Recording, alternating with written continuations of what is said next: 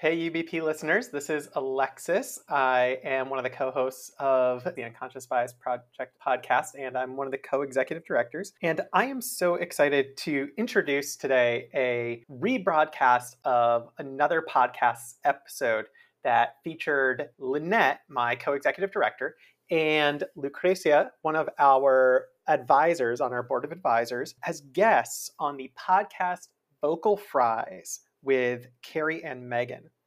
First of all, I love this podcast because I am also a linguistics nerd. I used to teach Latin to middle schoolers. And so I'm always excited to find new podcasts that are based around linguistics, especially when it's at the intersection of diversity, equity, and inclusion. So Lucrecia and Lynette were guests on Vocal Fries, and they talked about gender. They talked about some of what the core of Unconscious Bias Project is, and what we do and how and why we do it. There was this great question about like what's your filter and they talked about differing perspectives on the world. And they talked about empathy and of course our 0% guilt, 100% empowerment philosophy here at the Unconscious Bias Project. So, have a listen. I think you're going to love it when I listen back to myself on the podcast, I'm like, oh, do I sound like that? But I'm like, this is what people sound like. This is how people talk.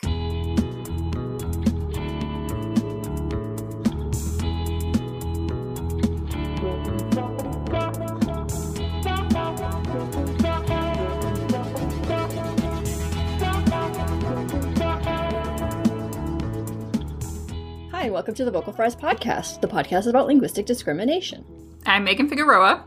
And I'm Carrie Gillen. How you doing, Carrie? I'm feeling pretty good. Yeah. Yeah. How about you? Good. Yeah. Um, I went a couple of weeks there without any air conditioning, and now I have air I conditioning. I don't know how you could do it. I mean, I know it's slightly cooler in Tucson, but not enough. cooler. No, not enough cooler. it was miserable. My poor dog found like all of the different ways to lay on the tile to cool himself. The poor guy. It's like right there with him laying on the ground. like this has got to be the best way. but now, now we have air conditioning. Yay! It's funny because um, darn it, I don't remember who it was on Twitter, but they said that they couldn't believe last week or two weeks ago when we were talking about how hot it gets here, how they just couldn't fathom it. And yes, it's it's kind of a until you experience it yourself, you quite you don't quite understand. you don't. I remember the very first day I arrived here uh, in August, and I was like, "Are you kidding me? yeah. Are you kidding me?" and I had Yep. to go. I had to take the bus and go to um, Social Security building so that I could get a Social Security number. Like I had to Oh. like start from scratch, right? And I was like dying, Uh, dying. Anyway, I feel like right now during these times we either only have weather or COVID to talk about. So Yeah. like- and speaking of COVID, yes. oh, segue. really, really nice segue. Thank you. the Académie Française, remember, well, so in our bonus episode, we actually mentioned that there is an acad- a French academy that monitors the French language. The Académie Française has deemed COVID to be, I believe, masculine. And this is grammatical gender. Grammatical gender, yes, obviously. Yes, yes. it mean, possibly be the other one. I mean, Can't be biological or whatever. Anyway, our former guest, two-time guest, Andrew McKenzie, actually points out that um, he had noted this before the Academy has said anything. Odd linguistic quirk. In France, it's le Covid-19, and then in Quebec, it's la Covid-19. It's interesting because he points out that it's le coronavirus. Sorry for my accent there. Because it's le virus, le virus. I don't know. Um, but COVID, it, because it's an English acronym, it's almost always le in in France. La is the masculine pronoun. Uh, determiner, yes, The L E. yeah. Le is masculine, la is the feminine. So, uh, yeah, so it's le c- COVID because almost all ac- English acronyms are treated as masculine in French, France French. But in Quebec, they have a tendency to unpack the acronyms, figure out what the French equivalent would be for the for the words in the acronym, and then assign the correct gender for it. So in, in COVID, the D stands for disease, and that's la maladie in French. Le Covid in France and la Covid in Quebec. That is really interesting. Yeah, it's fun. So is it all acronyms that are borrowed or just English ones in France that they give the I I don't know. I just said only English, but I don't actually know if that's the case. Yeah. Hmm. Huh. Oh, so actually, I got this wrong. So actually, the Académie Française is, is saying no. It should be feminine. It should be la. What? Because of the la maladie. Like they do, they're saying in Quebec. So they're saying the Quebecois are correct. Just kind of fun. oh, even though screw academies of languages telling everyone how to speak. right. But it's kind of interesting that they're choosing yeah uh, a regional dialect that they don't uh, often agree with. Yeah. So yeah, that's kind of fun. Huh. No, that's shocking to me. Me too. That's why I got it backwards in my head because I was like, there's no way they would agree with right Quebec. or is it one way to say screw you English? Maybe. Yeah. Maybe. I have no idea what it is in Spanish. Let us know. Let us know what it is in other languages. Um, yeah, I would love to. I would love to hear any any language that makes some any kind of grammatical gender distinction, or anything like what if you you have an animacy distinction like Algonquin oh, languages? Yeah, is a virus animate or inanimate? My heart tells me it's animate, but my heart is not that language. Today's episode, we uh, talk with two women who work either for or with the Unconscious Bias Project. And we talk about unconscious bias and all kinds of things. It's really an uh, interesting conversation. So enjoy.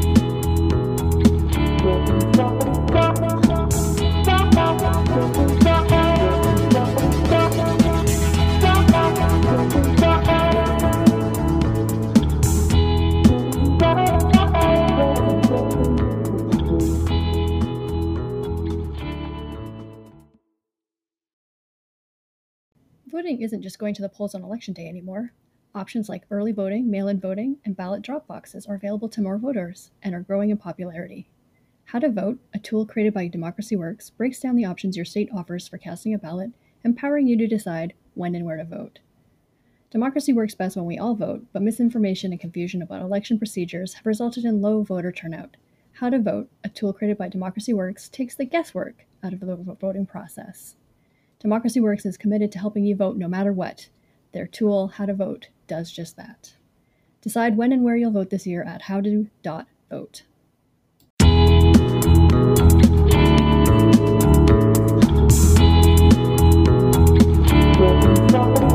So today we have with us Dr. Lynette Mehta, the executive director and co-founder of the Unconscious Bias Project. She is a changemaker, scientist, and artist from Colombia who develops and implements diversity, equity, and inclusion-focused programs by assessing community needs, leveraging existing resources, and cultivating collaborations within and between organizations. While completing her PhD at UC San Francisco, she co-developed and ran the graduate division's first annual interactive diversity workshop for PhD students and faculty as part of the Minority Graduate Students Organization. We also have with us Lucrecia Iruela. Lucrecia is the founder of Meliora, a coaching firm for organizations and individuals. She is a senior human resources consultant and a leadership coach in multiple countries. She provides support to executives, leaders, business owners, and entities in navigating opportunities within their professional roles. She is also facilitator advisor for the Unconscious Bias Project. The Unconscious Bias Project is developing creative, community based bias reduction online programs grounded in proven methods to reduce unintentional bias, which is to be launched in May and June. So, welcome. Yes, welcome. Thank you so much for being Thank here with you. us. Oh, I'm so like, I'm so excited to be on here. Like, I love your podcast. It's hilarious.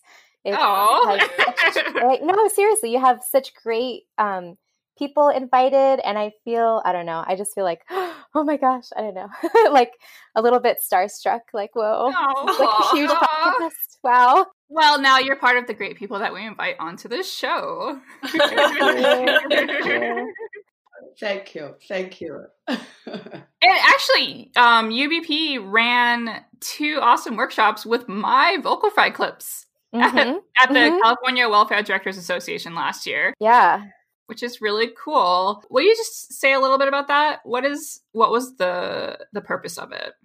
Yeah. So uh, the purpose of the of the clips of why we, we included Yeah. the clips. So let me t- uh, give you like a, a short thing about the California Welfare Directors Association. So this is a, a nonprofit that um, helps and supports um, California welfare directors, meaning everybody that runs things from like uh, you know uh, child uh, services, family services, food, uh, you know, welfare, like all of those things. You know, these are people that are running really big programs like all over California. So we're talking about, you know, millions of Californians um, that we're supporting. And they, they have an annual meeting um, where they try to, you know, teach these directors like the latest and greatest, you know, get them together, do some team building, things like that.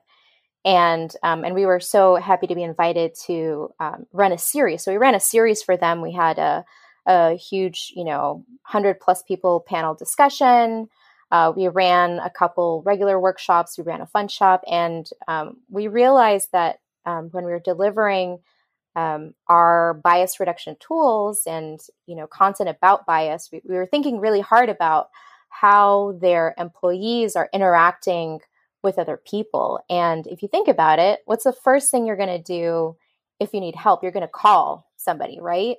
um, you know, it's usually a phone call or you have an in-person interview, and like that first phone call can really make or break decisions about your welfare. So um, when I learned and when I learned about your podcast and I started listening to it and thinking about it, I was like, oh my gosh, this is so important. We we haven't really covered like linguistic discrimination, like you know that um, you know, unconscious bias, implicit bias, people often talk about it as like an in person thing. You know, you hear about, um, you know, cops and their like split second decision um, and how they interact with somebody that they suspect might have a gun. that goes really wrong, but it can also go really wrong in like a, a straight up conversation. Um, and so, uh, you know, I, I, had a chance to, to talk to Carrie a little bit about about um, you know what are you know there's so many aspects of like uh, linguistics and linguistic discrimination. And i was like well you know here's a really easy example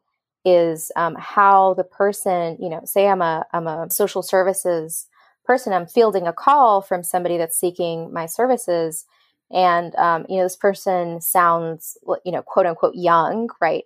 Has a lot of vocal fry has like the up tilt at the end of sentences and like you know i don't you know this person's not you know very experienced you know i don't i don't know. You know maybe they they don't really know how to look for services or something. You know you can make like that split second decision even if you have a script going. And so we wanted um, we presented um, the vocal fry in the context of okay you know listen to this clip. Think about okay who is this person? You know are they younger? Are they older? Are they educated? Are they uneducated? Have they finished college. Um, are they would you think they're competent or not. And then um, and then we we went to the next slide and then it was a, it was a picture of megan.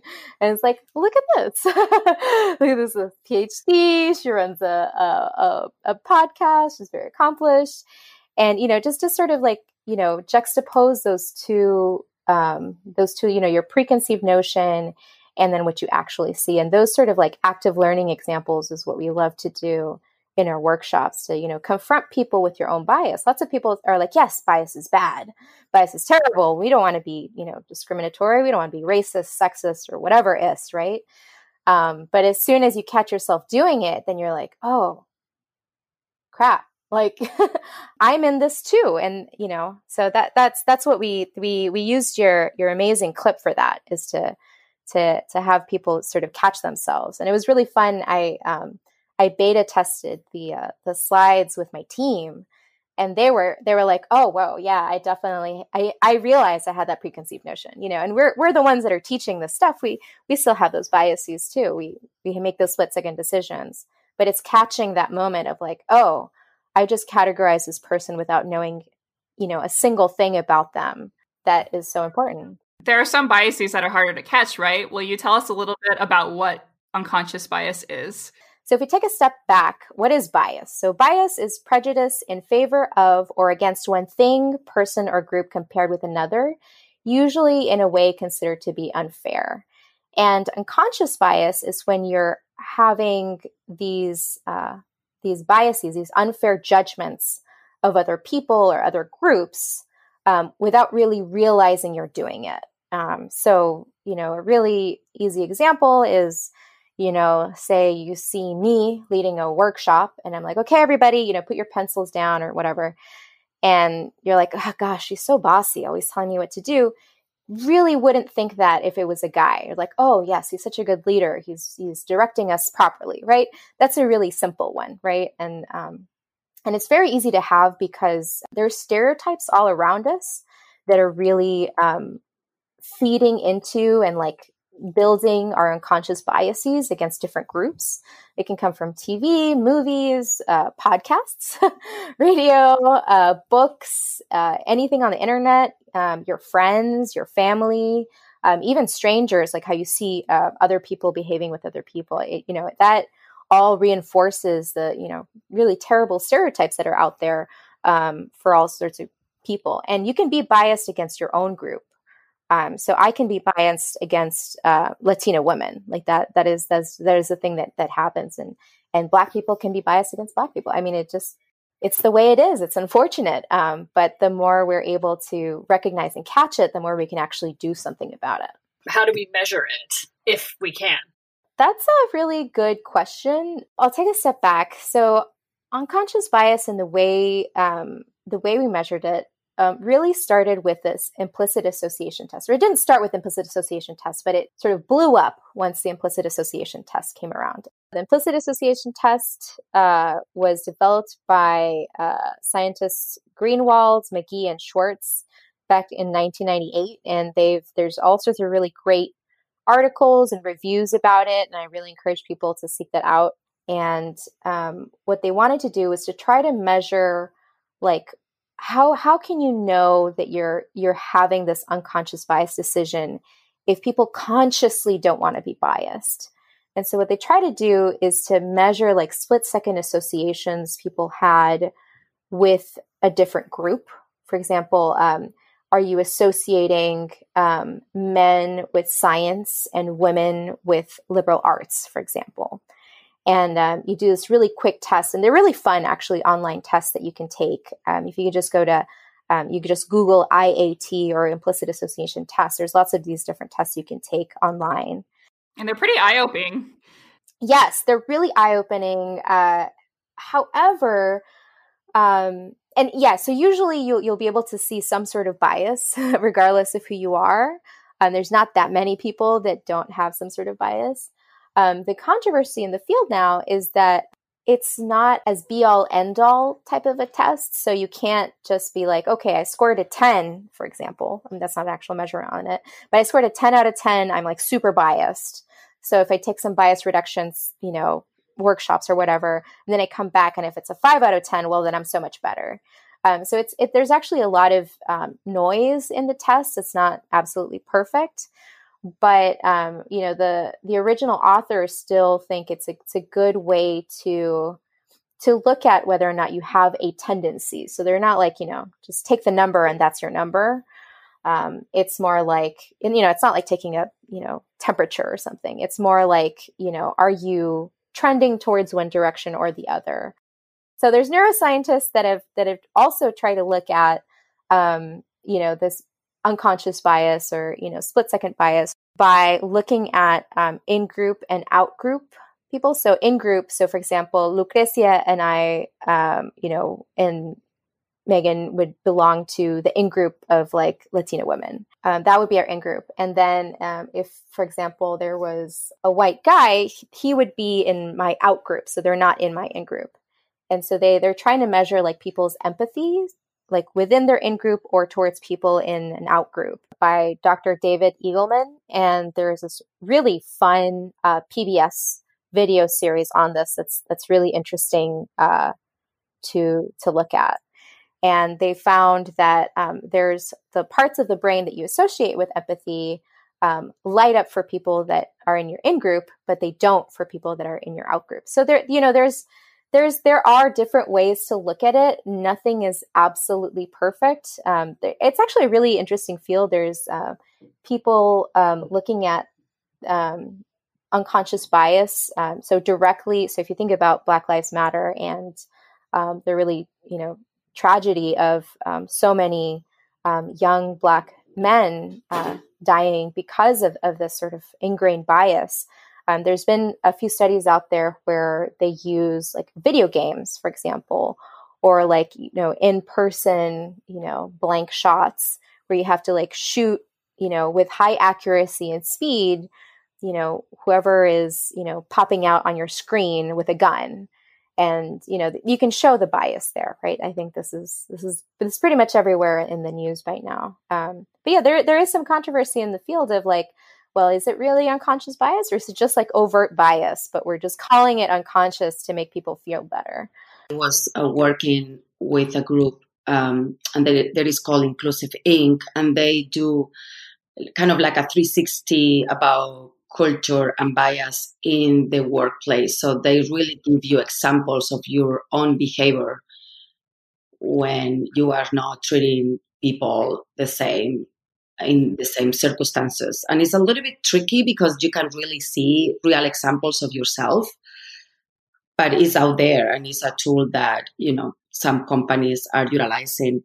Um, I every time that I listen to Lynette, I feel that is, you know, the best of the best in terms of knowledge and expertise in this field. They like the topic, they really know the topic. Um, the way that I utilize the really high level definition and high level description when I coach teams or individuals, and I coach a lot um, in large corporations in the Bay Area. So you can imagine, you can name it uh, is very confidential, but if you think big, you will get it. It's the filter that we have before each interaction or any interaction. Is sometimes for me is very delicate to use prejudice or prejudgment or even association, right? Because immediately our brain is like, no, that's not me. So when, when I use filter, it's like, what is your filter right now before you made that comment? Because they made the comments to me and I need to deconstruct that comment. What is the comment coming from? Uh, have you noticed your filter? Um, people are way more open to observe or to be more aware of themselves and their their circumstances are, as Lynette said, what is this coming from? It's coming from um, your family, your culture, your your literature, your friends. What is this coming from? So I like to use it that way. Can you give me an example of a comment that has been given to you that where you needed to have this conversation of what's your filter? A lot of times the managers when they are really white collar they say sometimes to the blue collar and they're usually foreigners they don't work hard, they don't get it, they don't understand. And you need to change the perspective. What is working hard for you? What is the things that they, you feel them they don't get it? Are you really talking to them? Are you really listening to them? like, no, I don't listen to them. I just tell them what to do and why. Why you are not listening to them or talking to them. So they, little by little, they realize I am not the same with them. I am different. Yeah, yeah. It's it's a lot. And I have to say, um, I've enjoyed um, working with Lucrecia because she she thinks so deeply about these things. And and our work at Unconscious Bias Project and the work that Lucrecia does as an executive coach is it's all really about empathy, right? Seeing it, seeing things from the other person's perspective, and how can you talk to them, right? You know, if you tell somebody outright, "Hey, you're sexist, you're racist," they're not going to listen you know it's they immediately shut down. This has been proven. I mean there's there's uh, you know I, am a scientist so i totally geek out on on on papers and data but there's people have studied this a lot um, especially in uh, in politics like for canvassing. Um, there's some really great um, resources out there. If, if you're if you're listening to this and you're the kind of person that wants to convince somebody that what they're doing what they're saying what they're posting is wrong, you don't start with the confrontation. You have to start with like the empathy. And there's, um, if you search like canvassing uh, tools. I think there is a whole a whole set a whole series on YouTube um, about uh, like when we were trying to get gay marriage approved. Um, you know, how do you talk to to voters that that don't think that gay marriage is right? Like, how do you how do you talk to them? And it's really it's really building that empathy. Like, you don't just say, "Hi, I'm gay," and you know, please please vote for gay marriage. You ask them, okay, you know, what what are your what is your stance? What are you thinking? and then you know if they're obviously against gay marriage then you you ask them like oh have you you know ever had this experience of being othered right you just start from that basic connection and once you you know you can understand like oh yeah it's a it's a situation about being othered it's a situation about being bullied being unjustly you know accused or unfairly treated um, you know whether you call it a filter or you know a preconceived notion an unconscious bias or I mean, you know, the reality it's like it's systemic, it's institutional, it's ingrained in our culture, it's ingrained in like history in so many countries, right? So um, you start from there of like, you know, shared empathy of like, oh yeah, this is unfair. Um, then people are more likely to come around. I have read some of that stuff, and it is really interesting to see the ta- the tactics that actually do work. Because it's true, like our I think for many of us, our first reaction is, "Oh my god, that's so sexist! Oh my god, that's so racist!" But people's defenses definitely go up, um, mine included. Like it's just kind of a natural thing to want to defend yourself. So it, it is important for us to be more strategic. In this podcast, we definitely are not strategic because we're just yelling at people all the time. So first, Lynette, why did you want to start this? And then Lucrecia maybe can say why she wanted to work with you. So I'm from Colombia and I grew up in five different countries. I grew up in Nigeria, France, Venezuela, uh, the States, and um, in Colombia, of course. And um, I, as a little kid, I had no idea. I didn't really think that people were different from me. I didn't. I didn't. Th- I didn't realize that and it, and um, even though in Colombia like racism is so strong, and I'm actually uh, the lightest person in my family. Like you see my extended family, and there are all the colors.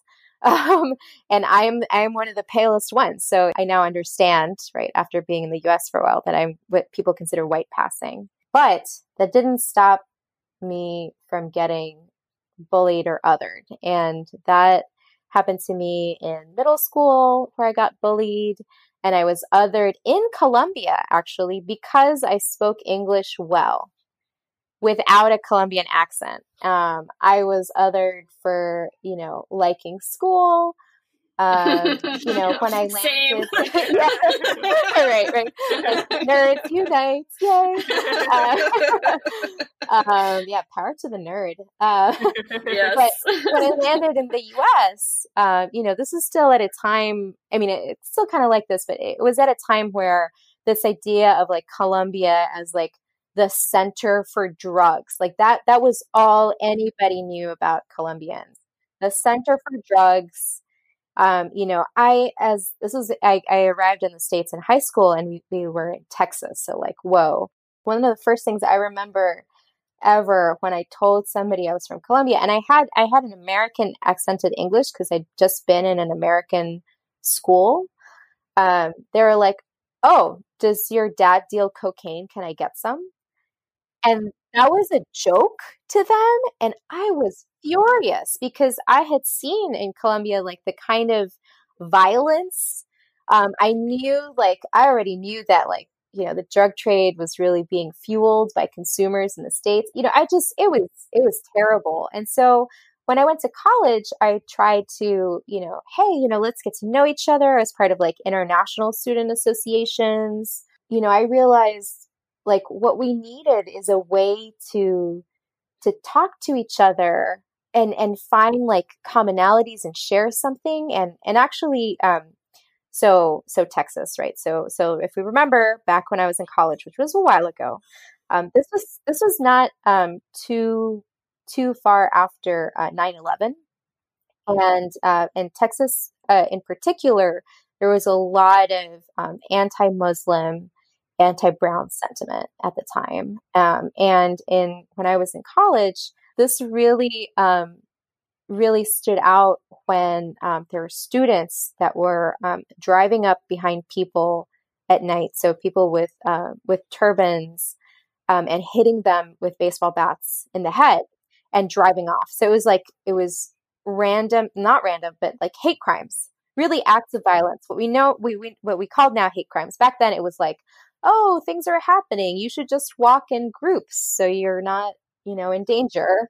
Like that was the university's response, and um, and, and it was just it was such a bizarre time. And uh, my friend uh, Ryan and I came at it from we loved languages. I really love languages, but we wanted to we wanted to do something where people could connect with each other and not do it in this sort of really, you know, stiff this is the classroom learning environment or, you know, you know, broad, hey, this is International Culture Day, come eat foods and you know, which is still nice and it is has a very important place. But we're like, why don't we why don't we who know different languages teach other people languages but in a way that they can actually talk them and um and it, it was just like i mean i could talk about this forever but because i really like languages it really became a force. Like we started with 100 people. It was students and and teachers and teachers were just doing this for free.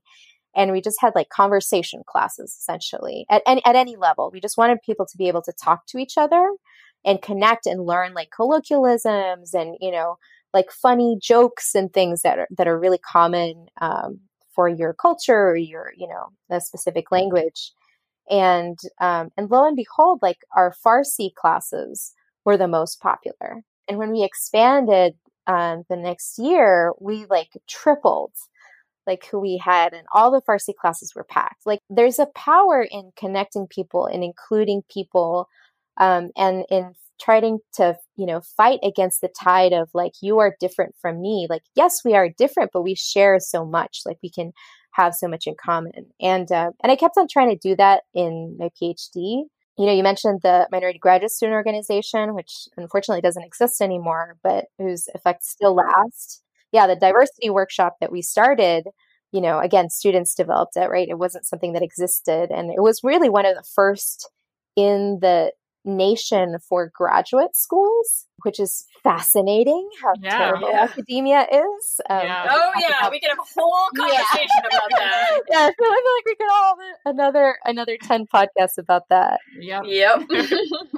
anyway, so we, we built a diversity workshop. It was a great starting point. Our bar was like let's have people come out of this knowing what is diversity like that was how low the bar was like you could you could just roll yourself over that bar it was so low um but it was it was it was where to start. Like you know yes we have differences. Yes we look different but we have all these things that are shared or all these things that you you shouldn't expect you know just when you look at me. Um, that was really great. And um, then I I, uh, I resuscitated and took over the Women in Life Sciences group with a couple other graduate students, and um, and that was meant to be like a you know how can we support women in science because um, much like in, in other um, STEM fields. Um, you can have like 50 50 parity between men and women in uh, graduate programs, but once you look at tenure track uh, you know, professor positions, it's dismal. And if you're any sort of intersection, like a person with a disability and a woman, or like a person of color and a woman, or just anything else, um, there it's you know there's there's there's no statistics essentially. Like there's so few of us, and so I, I did this woman in life sciences, and as through running it, I heard just terrible things from people that were sharing what was happening in their labs. Um, you know, I'd hear professors being like, "Oh, that stuff was, you know, sexism is a thing of the 70s. Like, that's not a thing anymore. Like, we've come such a long way. It's not a problem. It's like, no, it, it still is. And I had done a lot of things, you know, from from college um, through graduate school that were about retention and like building resources um, for people that were coming into into graduate programs, into schools. It was frustrating because there were still no broad sweeping changes in our institutions that would really you know attack the inequities really address um, why diversity is lacking in stem it would really you know really start to to tackle the, the the real you know, ingrained systemic problems. And I went to this talk where um, one of the most respected professors at UCSF, she gave a talk, and she's she's brilliant. She's um, her name is is Dr. Carol Gross. She's just she's fabulous, and she's done so much work to help women and minorities in science. It's amazing. Um, but she presented some data on the status of, of women in science and in this big big talk at UC Berkeley. And I asked the question. I was like, okay, so it still seems like we have really big problems. We need to make sweeping changes, right? So how would you go about doing that? I was ready for like, here's my 10 step plan. And her answer was like, it is so hard. She's like, I don't feel I have the clout to do this. She is so well established. Like, the reason I learned about UCSF was because I was in Japan and a professor in Japan was like, this is the foremost person in microbiology. Go find her. She's amazing. Like that, she's she's world recognized. She's respected. She's well loved. She's she's a she's a team player. She's one of those few. sorry, academics. She's one of those few academics that actually actually wants to play as a team and and does a, a fantastic job doing science with that.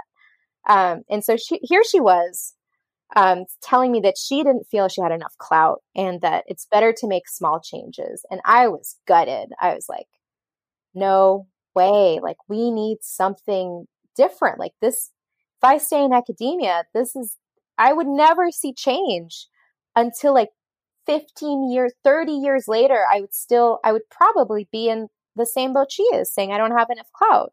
So I needed something different. At the same time, uh, you know, like a week later or something, I went to uh, a conference on solutions to bias, and um, and Kat Adams was there. She's uh, UBP's co-founder. She really like nucleated this idea of like let's use the science that's out there. Sociologists have studied this discrimination for years, decades even, and they've they've thought about this, but we need to translate those, you know, academic solutions into something that anybody can use, right? Because it doesn't matter if it's unconscious or overt bias, like the tools are really the same of like what you need to do about it. Together we were just like, you know, we we're we're tired of of the complaints. We're tired of doing this like um, you know, just putting a band-aid over the problem when like it's really a hemorrhage, right? We're, we're this is this is a huge problem. It's it's really broad, it's really big, and we have to we have to give people actionable like like easy to apply tools and techniques and words that they can describe the problems. You know like i didn't even know how to describe unconscious bias until i started talking with with kat and at this time we were we were a student org um, at berkeley. And and uh and yeah and, and i realized like oh so that moment when my professor was like, you know, I don't think your science is good enough to take to a conference. Like that's actually his unconscious bias speaking because you you talk to that professor and he's like, "Oh, I'm he he he's on every board on every like pro diversity, pro inclusion thing every anywhere. Like he you know that is his his motto his thing. But if you looked at his track record only men were being invited to go to conferences. I didn't realize that because i was like oh yeah my science is terrible right? Like that's what we're taught as academics to do is like oh self-doubt. It's baked in and uh and you know and i didn't know that that was that that was how to define that. Like the the awkward feeling when you know some somebody like repeats the idea that you just had and they get the credit for it um, you know, that's all coming from bias and unconscious bias and sort of these ingrained things. Um, but yeah, so uh, so with with Kat, we are like, okay, we want to we want to disrupt this. We want to make this different. We don't want it to be a dry, you know, boring workshop. We don't want it to be a, a guilt fest, right? Because that's the other way people talk about this. We want this to to make people feel like they can do something about it, like not sit there in the vast, like, oh my God, this is a huge problem and I will never be able to do a single thing about this. And change that and be like, hey, you know, I, yes, I can have guilt. I can process, like, I, you know, I, I might have hurt somebody in the past and I can do something, right? I can change what I do. and it can be just a tiny different step, like, you know, uh, listening to a podcast on linguistic discrimination, watching a TV show that isn't an entirely white, cis, het, able bodied cast. Uh, you know, th- there's just there's just tiny differences, tiny differences in your actions that you can make will, will make a it's like a it's a butterfly effect. It's a huge ripple effect, um, and and that's really powerful. And that's that's why Kat and I have, have stuck together through thick and thin of our group. We started the nonprofit to um, because people once we developed a workshop, people were like, "Throw like, can I throw you some money?" We're like, "Wait, we, we're not ready for that." So we started the nonprofit. We're like, "Okay, well, let's make this intentional. Let's you know, let's um, let's build these things. Let's get this stuff out there, and let's uh, you know, let's get professionals like Lucrecia, you know, on board to you know that have have this you know additional brilliant expertise in how to talk to CEOs in like Palo Alto, right? Like we we don't have that, but you know, folks like Lucrecia do.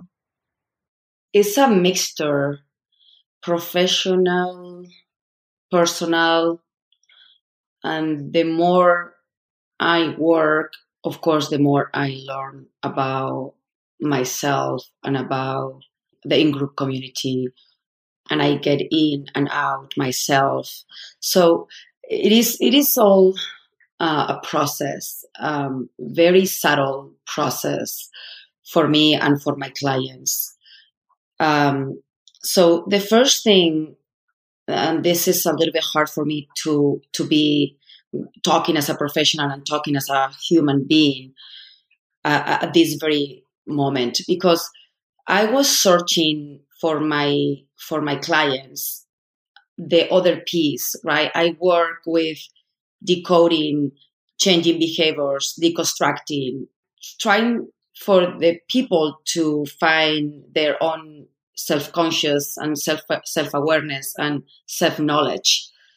So we work and executive coaches, we work a little bit with neuroscience. I am particularly working a lot with neuroscience. I study with the best PhD about it. So um, I was I was able to change behaviors, but I was not really having a lot of answers. And and this is where my personal story gets in because as being a foreigner, I always need to be with the best to prove myself.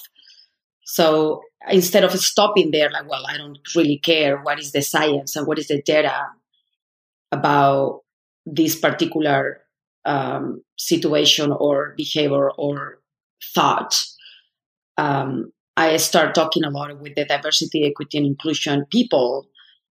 Um, and believe it or not, they, they didn't give me a lot of answers.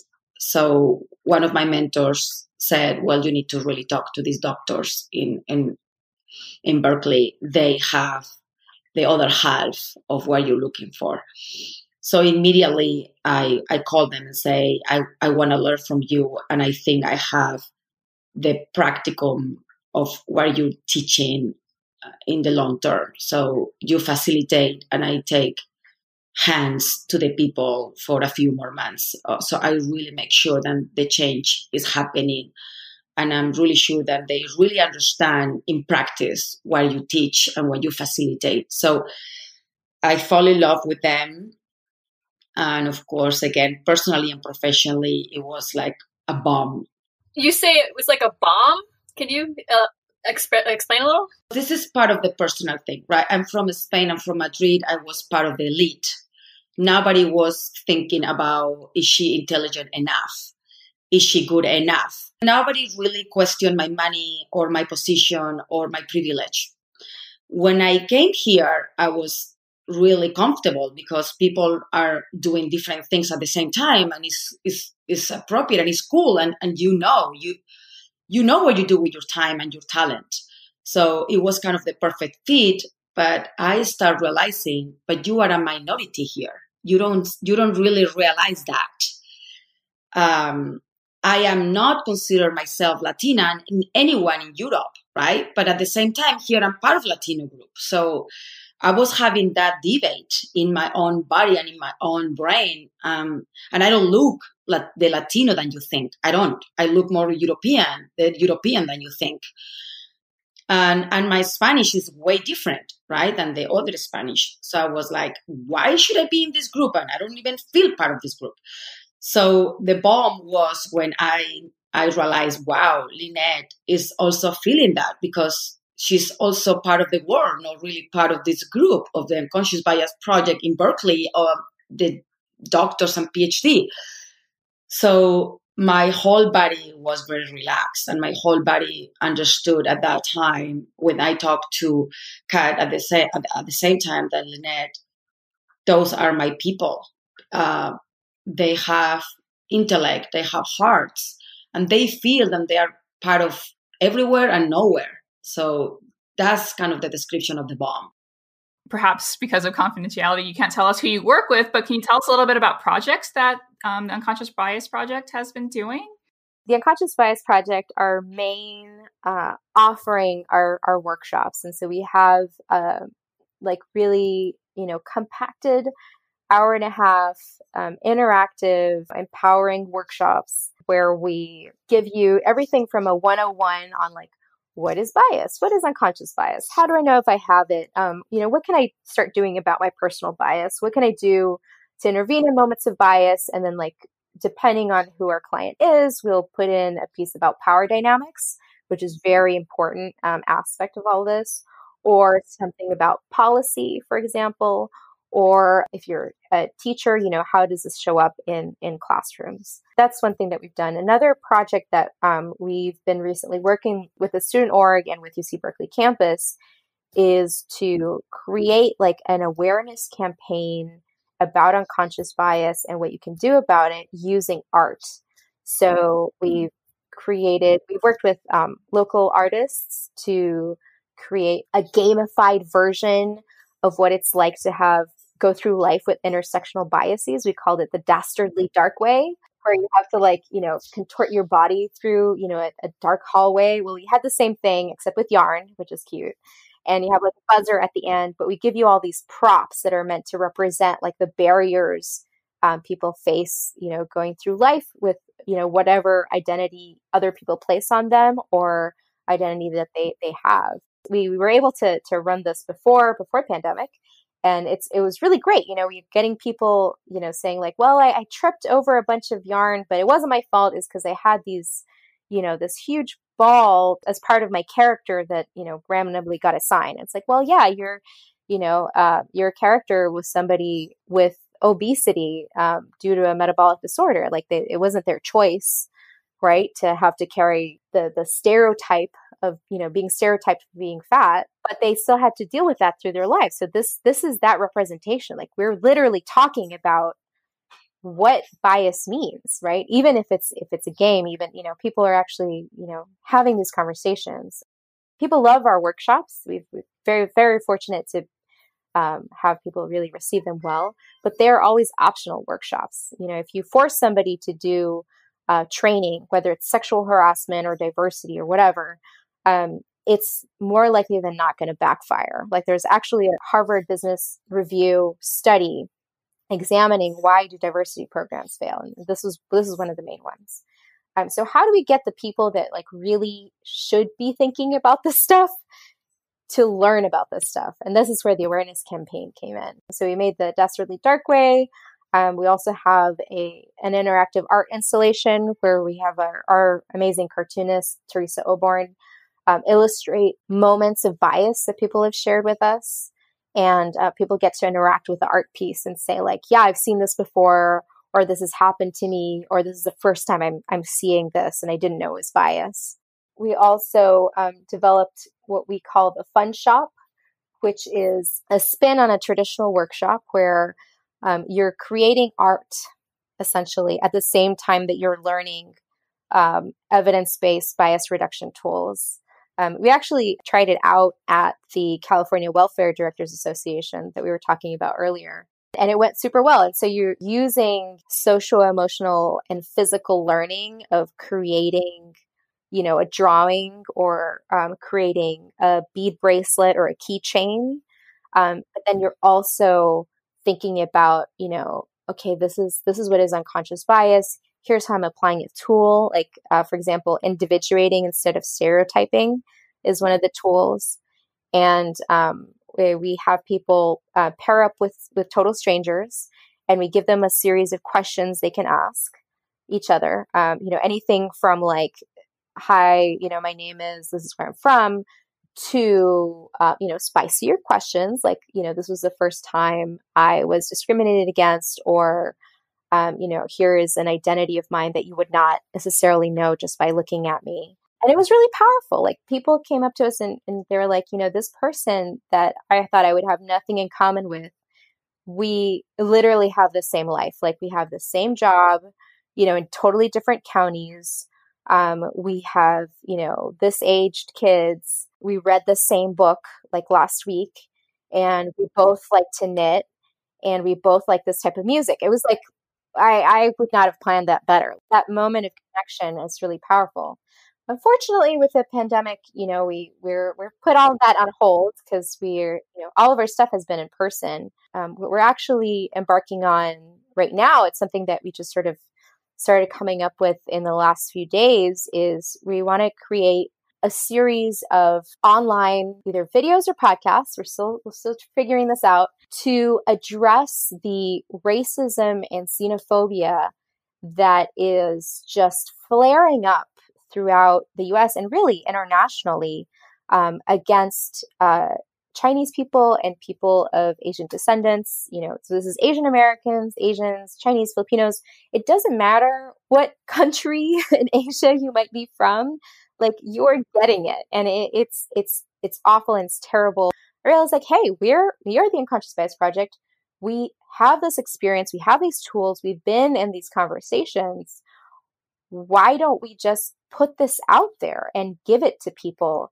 Um, ideally in very bite-sized you know easy ways to, to digest because you know it's a pandemic is is unsettling it's affecting all of us and and it's scary and it's hard and it, it would be so hard to ask anybody to be like okay you are on muni you know for whatever reason. You're on you're on public transit and you see somebody say something to to someone who who might be chinese. Like you don't even know right that's something that's racist what do you say? Like it's already hard enough to speak up about this stuff without the pandemic but you have all the stress and stuff on you. Why don't we break it down and make it easy? You know like this is what we do in our workshops. Let's figure out how to do it online. So we're going to do, um, we're going to roll this out ideally um, in April and May. It's becoming more and more apparent that some of these um, really deep inequities that we have in our our healthcare systems and you know our our, our welfare systems, all of these um, sort of infrastructures that are being impacted by the pandemic. I feel like the time is now, and um, we are a nonprofit, so we are going to have a a fundraiser associated with it. We don't we don't we've never really done a ton of online content, so this will be new for us. And you know, any any any amount is is is a really helpful amount. You know, it's a really it's a critical time right now. We cannot be permitting uh, bias and discrimination to fester and continue the way it is um, because we need to come together. We need to, you know, you know, yeah, yes, we have to be apart, right? Six feet apart. We need to unite. We need to, you know, now is a time that that that we should be that we should be saying something. That we should be listening to, uh, you know, people with disabilities. This now is a time. You know, if you if you weren't before, like now is a time to to listen and and learn and do something and intervene. Like we we have the power. We can do it. All it takes is just just you know one little step one little phrase one little hey hold on that that's uncalled for or you know hey that's not right I don't think that's an excellent place to end on. That's like such a good message. Yeah. awesome. almost as if you're saying to not be an asshole. yes. yeah. Please just don't be an asshole. Just just Yes. you you only need one. You don't need to be two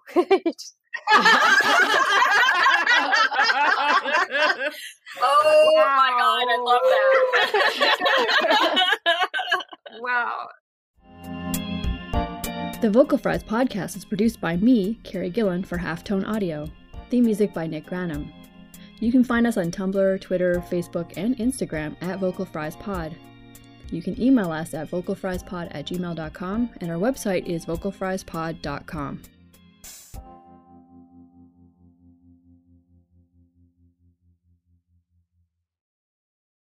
This is Alexis again, just saying thank you again to Vocal Fries for having Lynette and Lucrecia on, because it's always an honor to be a guest on another podcast and also to just share these amazing podcasts from these other folks, these other women. All right, have a good one.